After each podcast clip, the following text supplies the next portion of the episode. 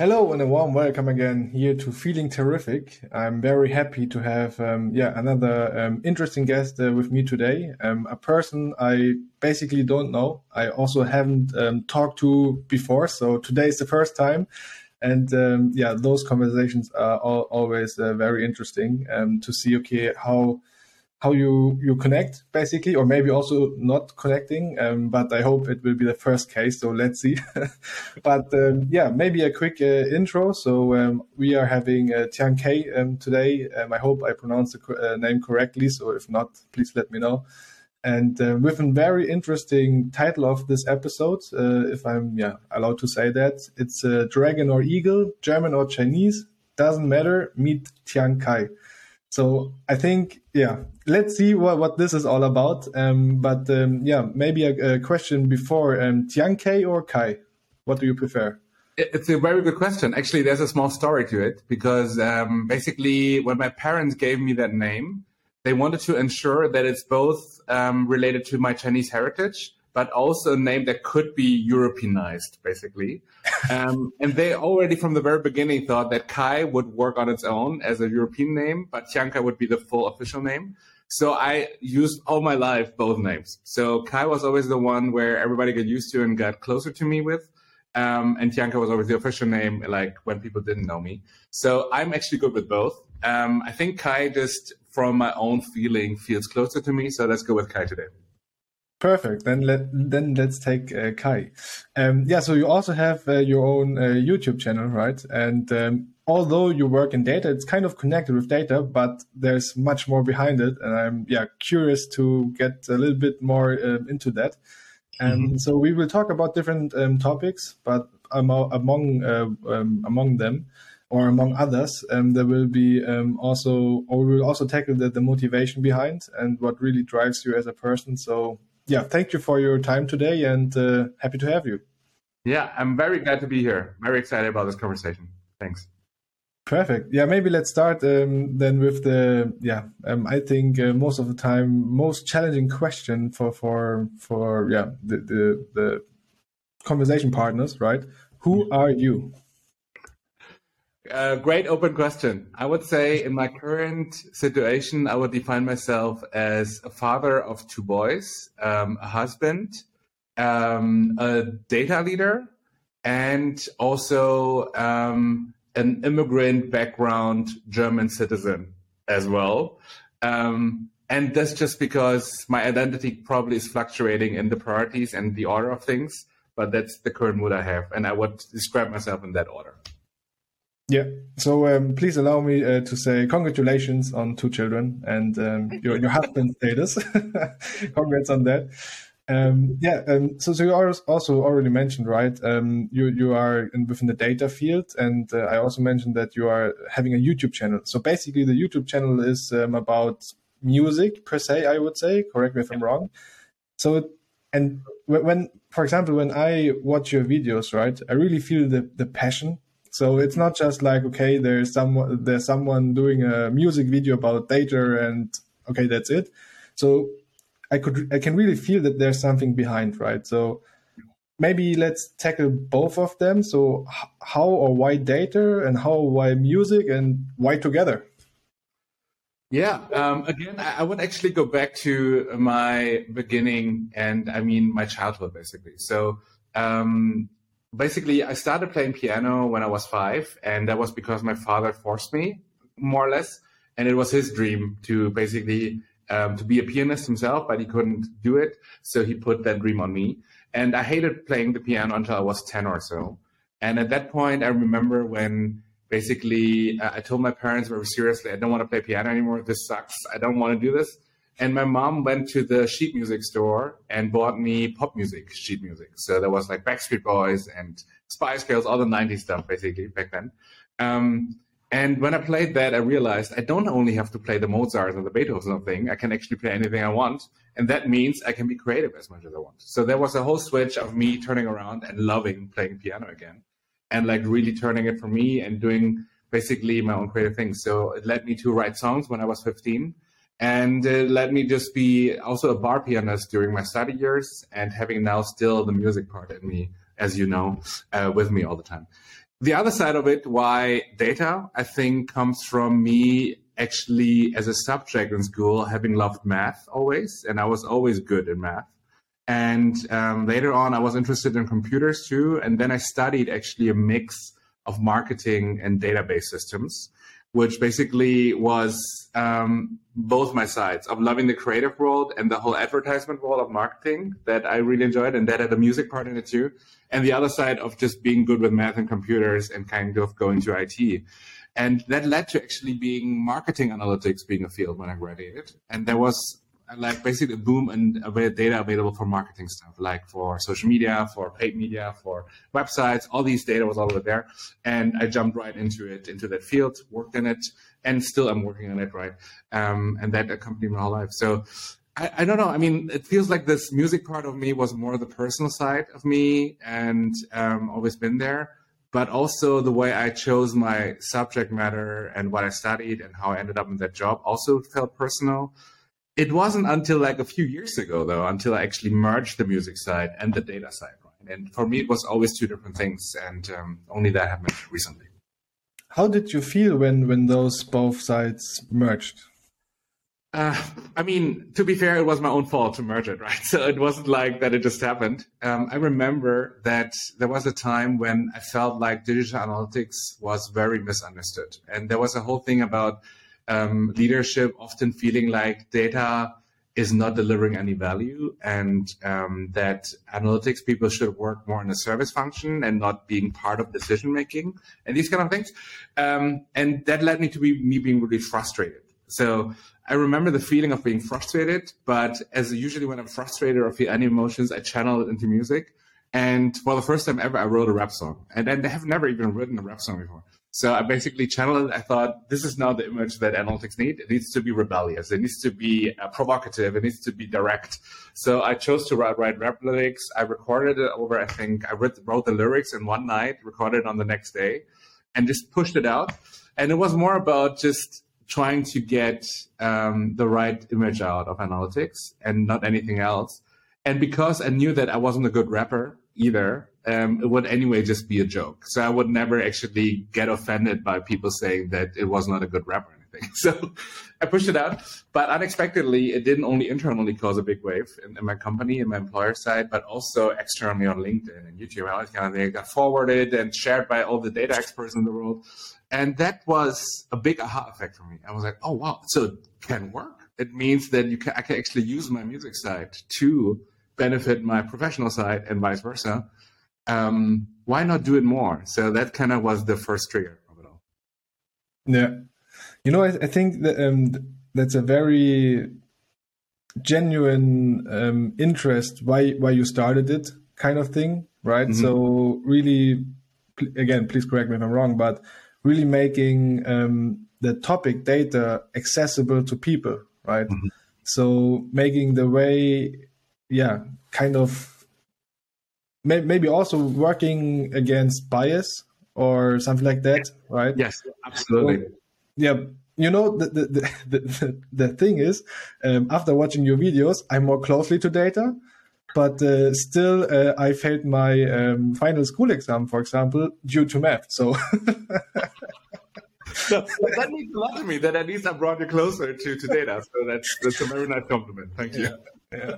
But uh, you mentioned also one thing that you during your um, uh, uh, study time, right? So you, you you were in a bar and playing a piano and so. So why haven't you been um, coming out of it and being in Hollywood or something? well, I mean, first of all, being a bar pianist is not like a jumping board into a music career, right? Ah, I mean, okay. that, I would not say that way because I was uh, look, it was like a, uh, these kind of theater places. It was actually for those familiar with Berlin, there was this old airport Tempelhof, and um, the Tempelhof the the airport shut down. But in that entry building on the left side, there's this small theater that never stopped running, and I was exactly there. Um, and the theater basically had a pre-show element to it and an after-show element to it. And I was part of the pre and the after-show basically to play piano in the background. So I was not actually on stage. I mean, I was once or twice, but just as a like a reward. But um, I was actually more the background bar pianist. So I wouldn't exactly say it's like the jumping board into like being a super performer or something. but it was definitely good and reliable money for the rent that I had to pay. So that was the good side of it for me. but um, but you know, Kai, I'm I'm working here on your reputation, right? So maybe someone is listening and you're totally working against it. But anyway, oh, right. sorry. That's just me being modest, maybe. But yeah, thank you. Perfect. Yeah, and maybe let's um, tackle um, a topic which is kind of close uh, to my heart, right? So personal development. Um, so when when you have your, for example, the the recordings, when you think about new episodes or whatsoever, right? I assume not every recording goes kind of smoothly. Mm-hmm. So, for example, also when I think about it on on my side, so how, so I'm really curious, right? So how are you making sure that during those times you stick to your plan and just go with it? Um, it's a very good question. I would say maybe first of all that I was in the past maybe perfectionistic when it came to when it came to my music stuff, but I actually stopped that because I realized I became my own enemy and never being able to finish it because I always think something can be improved. And uh, I basically adopted the attitude that it should be just be good enough. And how I define good enough for myself is if critical elements of my art are working. And if in the not so critical elements, there's small mistakes or something, that is fine. It is fine because that is authentic me and that's all I can do. So what that means is then when I create my music stuff and when I write songs and record them, or I like record a video of me live playing the piano and singing, I do pay attention and I do decide consciously first what is the most important parts of it, right? So certain parts of the lyrics should be definitely heard. Should certain uh, parts of the music should be definitely heard but some are more important than others because they are like certain emphasis points in, in everything I do. Even if it's just a silly parody, but there's still important things to make a joke land, right? So what I'm saying is that if I would record it, I would just check these parts mostly. And if these parts work and everything else is like a little bit fewer small mistakes, I'm good with it. I actually just move on. I'm like, okay, this is done. I'm going to edit this now, but package it a little bit, and then I'm just pushing it out.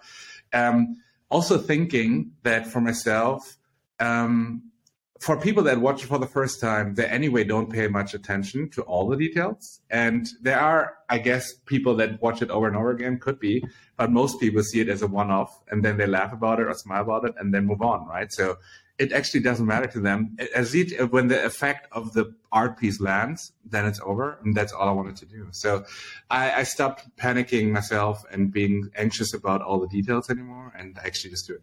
I, would say even to the point now that I put more emphasis on the preparing part. So when I actually record, it doesn't take me more than two or three takes, for example, for a live piano video to just be happy with it. Um, because I have prepared already a lot and in my head already went through what I'm paying more attention to while I'm doing it. So um, yeah, the mindset basically helps me to be better. Yeah, yeah, you know, I, I really like the, the, the part you, you mentioned in, in the beginning of, of your statement, right? Uh, uh, being authentic. And I mm-hmm. think that's also combined with what I mentioned in the beginning. I, when I when I said that I really feel the passion and the mm-hmm. genuine interest in what you do, and sure. um, yeah, um, that's basically a, a, good thing. So um, yeah, keep it. And um, you know, when you see an increase um, of uh, listeners next time so i was uh, talking to a lot of people uh, because uh, before our recording. So yeah just wanted to mention it. Yeah i'm working on it but uh, yeah please give me a little bit of more, more time to that. Absolutely. Thank you. Okay.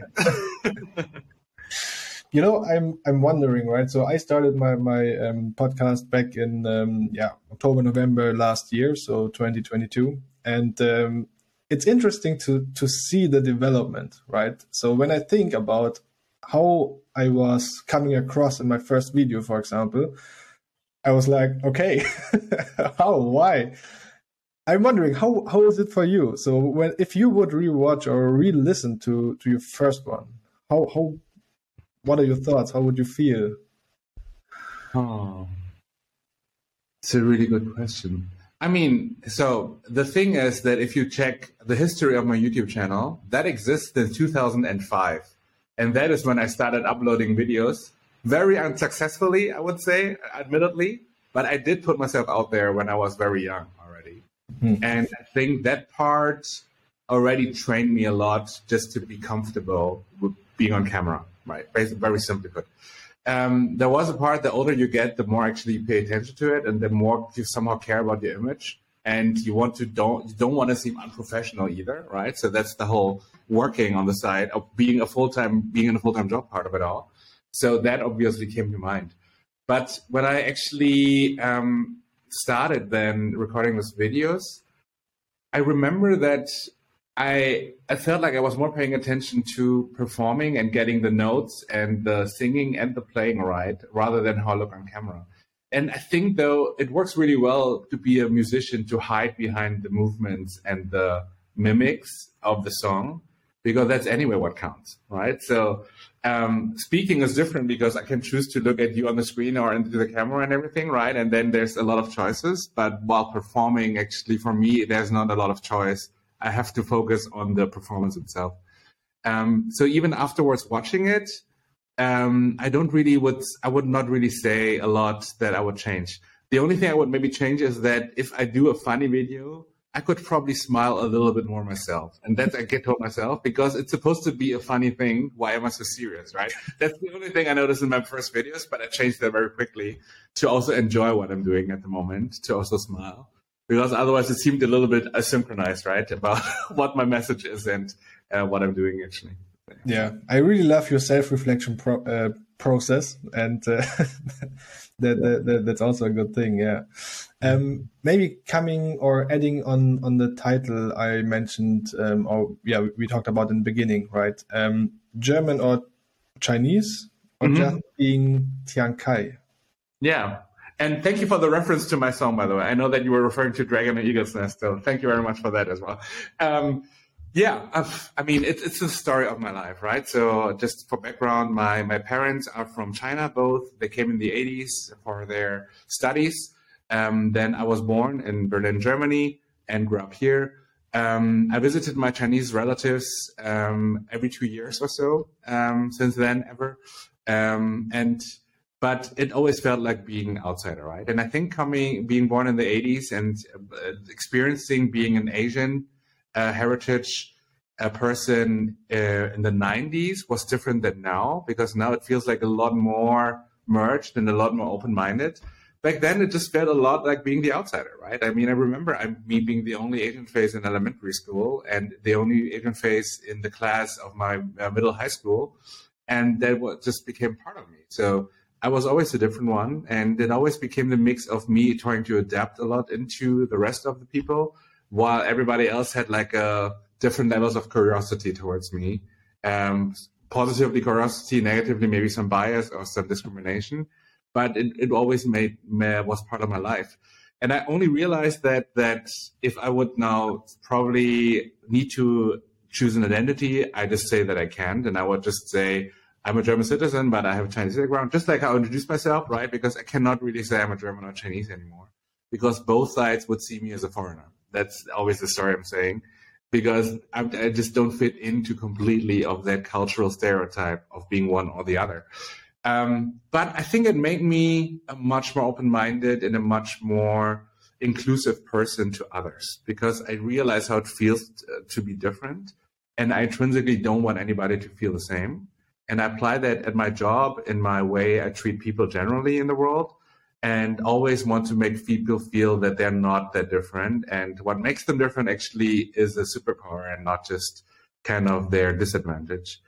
Um, and yeah, I mean, don't get me wrong. I think I'm a very positive person and I'm optimist, but I think it's, I cannot not acknowledge what negative experience I had, but I just take it to channel that into uh, the positivity that I have today.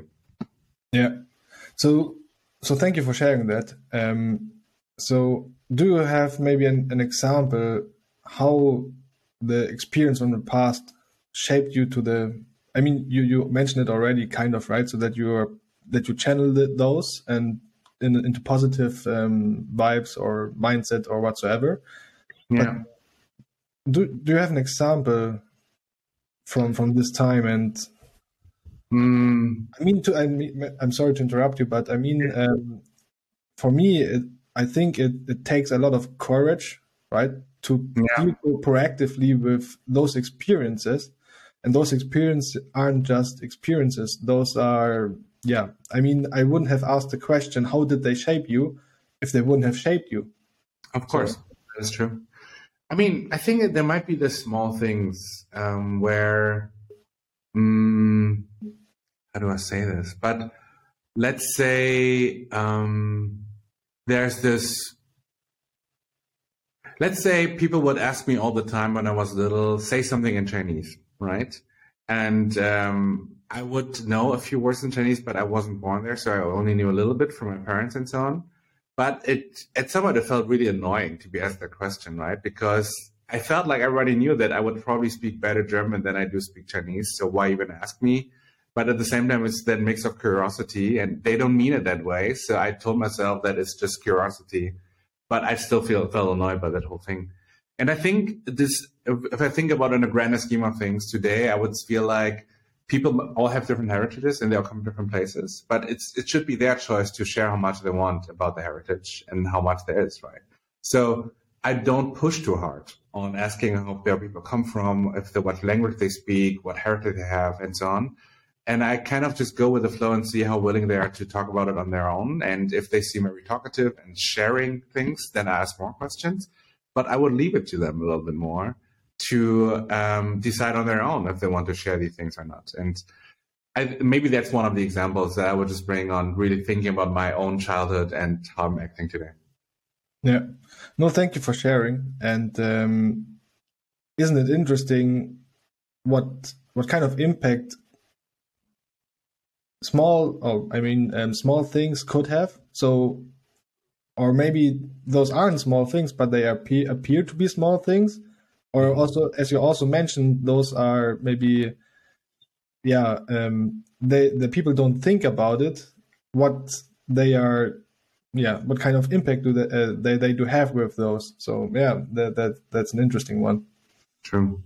Yeah so you you also uh, mentioned it already right uh, regarding um, the video um, being a dragon born in an eagle's nest so yeah. that's also a very good um, title i would say and um, do do do you want to share a little bit around it, or also maybe adding to the um, yeah to to the topic we just talked about? How did I mean? You also mentioned right, so that the preparing side of an episode is kind of much more, of course, maybe taking much more time, but also from a um, mental perspective, from a thought process perspective. I mean, you deal with your own with yourself. So, yeah. Absolutely. Yes, a very good point. I think you're absolutely right. Even I would even say that Dragon and Eagle's Nest was for me. It took me the longest ever to write that song. Among all the songs I'm writing, that one took me the longest. And you're absolutely right. It was the whole process of processing my own thoughts and feelings into a compact piece of music and art, right? To to get there. And I think, to be honest, it was actually starting with a lot more lyrics and a lot more I wanted to write. And I realized I cannot just put like a 10 minute song out there. That doesn't make any sense. How can I actually make it compact? Uh, but the moment of writing all that lyrics actually was therapeutic to me. So thinking about what I endured, what it means to me now, and what I take from it for the future. So I don't want to be bitter about it, or I don't want to have that feeling that everybody is racist, but that it should be now me acting as a um, change maker to let everybody else be more open minded and act accordingly. And I have that influence to do so. I should not just wait for everybody to get better and become less racist, for example. So that's kind of the, the thought process I went there. Um, I mean, the, the whole fun element, a lot of things in those songs are also su- supposed to be more fun and just snippets of entertainment, right? Like for example, that I, I, I said I like Jürgen Klinsmann and Jackie Chan equally as much, and that didn't make any sense to anyone. But for me, it was just football I loved, and I love kung fu movies too. So I wouldn't ever be able to choose. Or like if people ask me between bread or rice, I could not choose. I love both. So I, I cannot say one or the other, right? So that was also the false monument. Um, but yeah, I, I, really just really getting into it and balancing all of it together in a song uh, was not easy. I also I remember that I, I almost forced myself to um, think about it, and I think the the trigger actually was that in 2020 um, Black Lives Matter happened, right? There was a whole George Floyd thing and a lot about racism and a lot about systemic racism and so on. And then there was a lot about how the US is versus the Europe. And I felt like there was like a lot of the Asian side missing of this. And I, I felt for all the sides of this whole thing, and especially for, for Black Lives Matter, I felt it all. But I just felt like how does my story fit into all of this? And maybe there's another way for me to process this now with all of the impulses I have.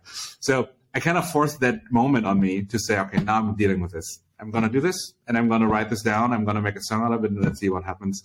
And I'm glad that I did, right? So still for me, I think it's one of the, my proudest achievements of, of my music side of me. It's the most personal song I have. And, but also, as I said, the most proud um, piece of art that I have. Yeah. No, um, I leave it with that. Thank you. Thank you for sharing. Um, yeah. Maybe let's have a more um, generic um, point of view now. Um, so, I, I, so for example, when, when, when I thought how I would approach a new project like this, right? I haven't done this before, so totally new area. So when you thought about it and how you you would approach, I mean, it's kind of back in 2005 or something like that, right? But if you remember, what kind of challenges did you face? How did you even start the, the, the thought process regarding the approach? And then, yeah. Oh, wow. Back in 2005, huh? Um, honestly speaking, back in 2005, being a YouTuber was just cool. So I just felt like maybe I can be a cool YouTuber. that was the only thought process I had. Um, I think writing songs was something I just did newly, and I was very proud of being able to write songs. And to be honest, if I look back at the songs, I'm very ashamed of them. Like, not as in that they're not valid pieces of art. It's more about that there's so much teenage angst in there and just like a very naive thinking behind it that I wouldn't do it anymore today this way.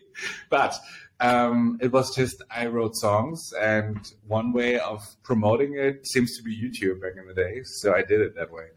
But um, you're right. There wasn't really a lot of um, arguments against it for some reason in my head. It was just I'm going to put it out there now and let's see what happens, and then um, this is how it is.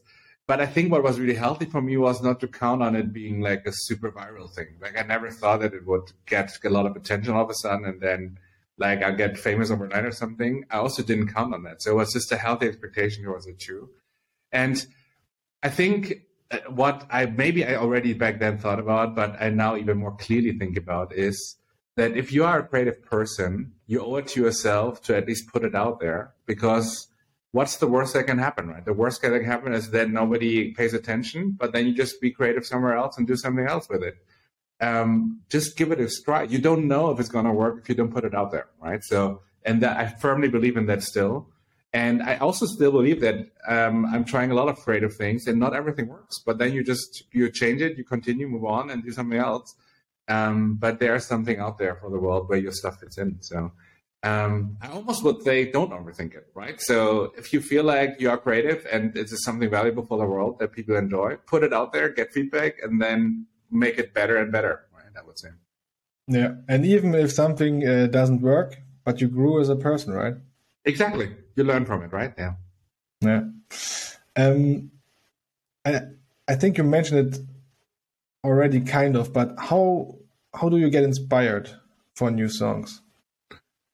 Yeah. Well, I mean, I get inspired for new songs. Um, there's no consistent way of a structured way of getting inspired. I would say so. Sometimes it happens just in the in the moment of a work, for example sometimes this happens in listening to a Spotify playlist and then a random recommendation comes in and I'm like, oh my God, that, that leads me to another thought.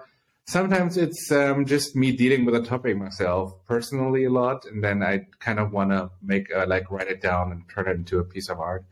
Um, I would say inspiration comes and goes. Um, and it's more about having that open mind to do get inspired, right? Mm-hmm. And see things with more open eyes and ears um, to be open to the inspiration.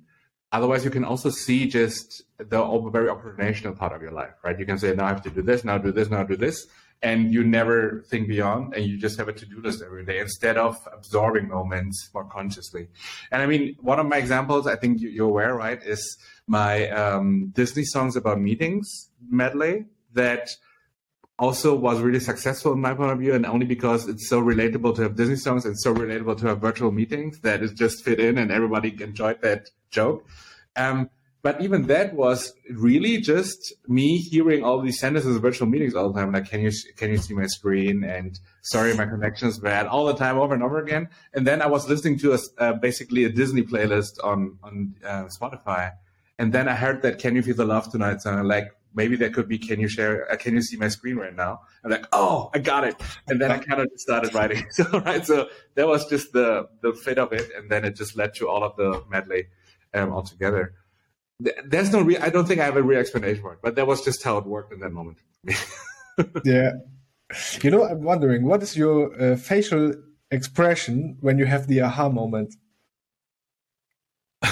I don't know. I never filmed myself doing it. Uh, I that would be interesting because I don't know.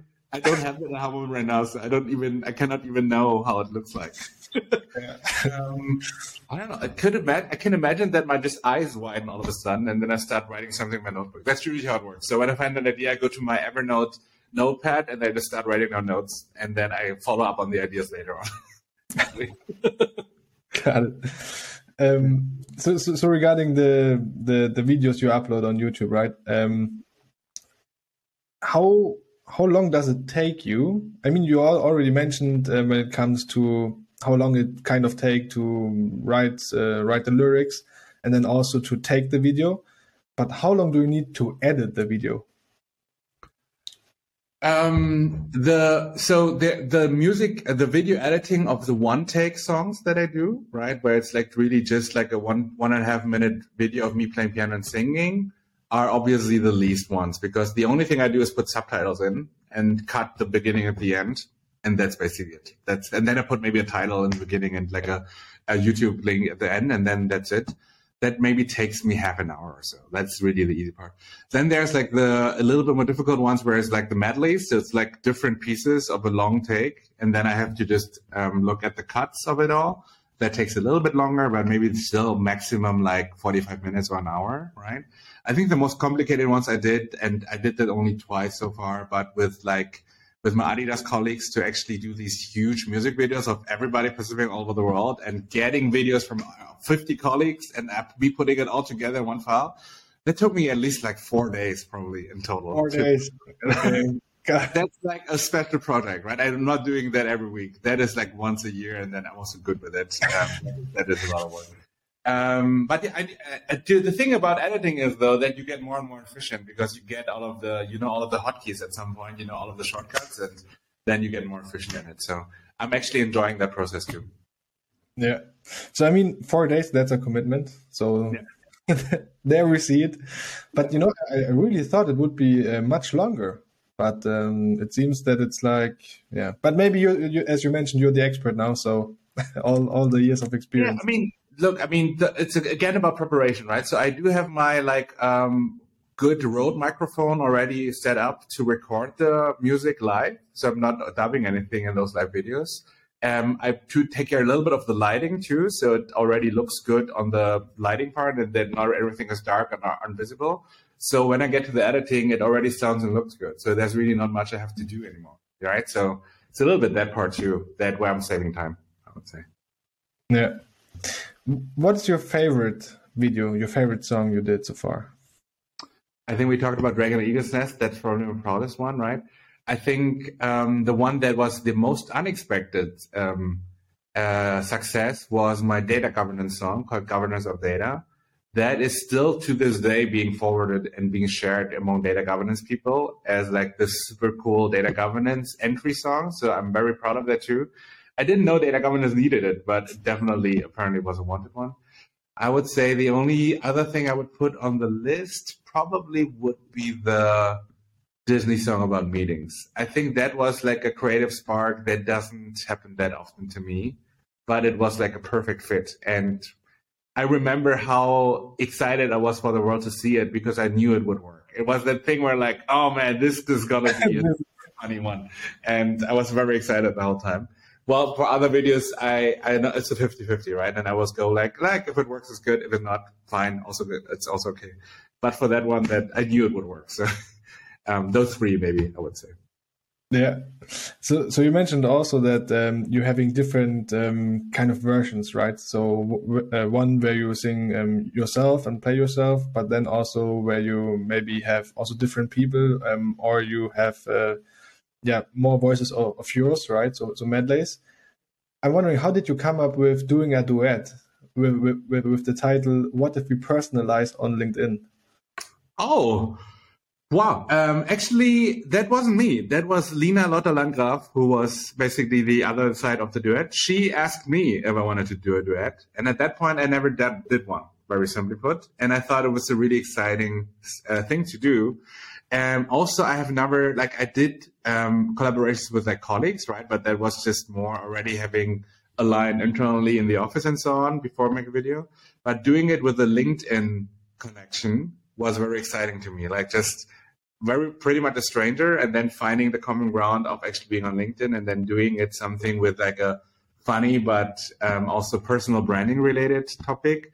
Um, that was really cool. So um, I have to thank Lina for that to just bring me onto that idea and that we did it. But that opened the doors for more duets. Absolutely. So that was like, this is working. I think this is a really cool thing. Um, why not do it more? And then the, I think my, my peak of duets was really around Christmas time last year and that was half me asking for duets, but the other half of being asked to duets. And that was just like, we did five duets or something. Um, but it was all Christmas parodies. And uh, I, I thought, I said to myself, okay, I'm going to do all of the Christmas parodies now this year, and then I'm going to be quiet next year because there's no parodies anymore. but I'm going to do it. Um, so yeah, that, that's that was the thought process. Yeah, so um, if you um, listen to our conversation so far, I really can recommend this as a spe- specific video. So uh, tune in. Right. Um, yeah, so, so um, you know what, what, also is of interest uh, for me is also um, culture, right? So culture it might be um, outside of work, but also inside of work, if, if that makes sense, right? And in a recent LinkedIn post of yours, you mentioned feedback culture drives word of mouth. Mm-hmm. Why do you think this is?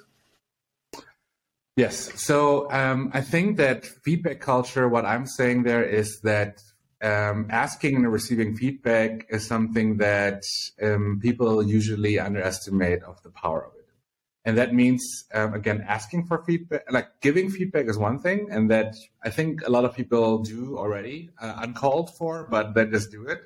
And even when you give feedback, you can be constructive or you can be mean about it, right? You can either be solution driven or you can just be a complainer and you have to figure out that part to actually make the feedback count.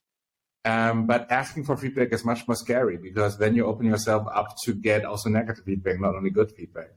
And that is something that not a lot of people are willing to do. Um, so they rather not ask for it. But um, I started implementing feedback culture everywhere I work. And I actively drive it myself by uh, being the one asking for feedback, but also encourage others to give me feedback and give others feedback and coach them to be more constructive about it because we all have a good intent. We all want to get better. So let's help each other to get better and feedback is key to it. And I think that alone itself makes people open up more about sharing their thoughts and their honest thoughts about it. And it's only then a turnaround from sharing the thoughts with the feedback receiver to creating word of mouth of talking to others about how good the culture is, right? So like basically it's about proactive sharing your feedback to another person that um, how happy you are in your current culture and how happy you are with the feedback culture that you have. And this is what I mean with feedback culture creating word of mouth, because the more you open up the floodgates of people are willing to talk and be open about it and to share their opinions, the more they do it externally too, not just internally. But that in return creates word of mouth. Do you think this could be combined with purpose? Um, Yes, I would say absolutely, but um, I would say the feedback culture is more the how you work on it, and the purpose is why you work on it, right? So it should be connected, but one is not really replacing the other. I would say. Obviously, having a purpose makes it more specific to give feedback because you can always relate to the purpose, right? If all of our pur- together purpose is this, how can I help you give you feedback to reach that purpose even better? And the other way around too. Um, but I think it's complementary, right? So you have to have both. Yeah. What do you think about purpose is the result of a good feedback culture?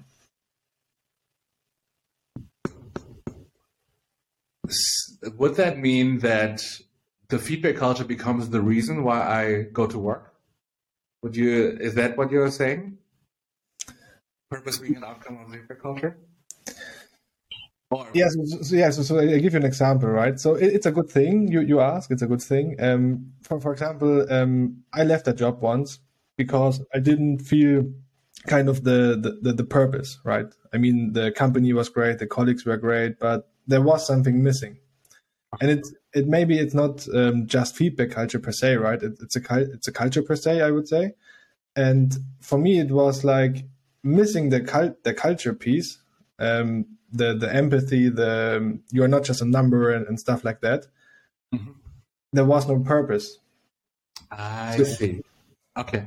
okay. Well, I would say feedback culture will lead to somebody openly asking, "What's the purpose here?" Right?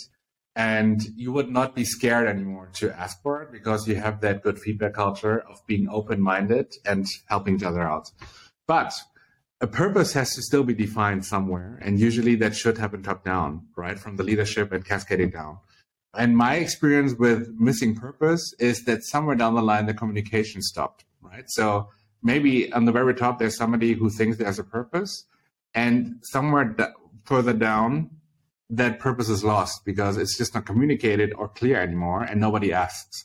So in that way, I knew what you're saying. Like if people that would have asked, then the purpose would have been maybe more clear again to everyone. But because nobody is daring to ask, everybody just does whatever they're told.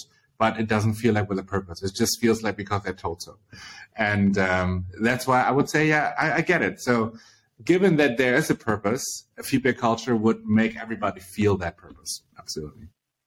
Yeah, you know, this was also, for example, one example um, where I asked you for feedback, right? I mean, your thoughts, your feedback is, yeah, in, in this uh, example, kind, kind of the same.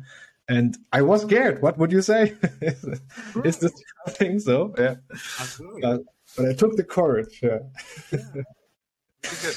yeah. So how, how did um, I mean, you also mentioned, right? So you receive feedback all day, you ask for feedback and so forth. Um, how did feedback help you or shape you to the person you are today?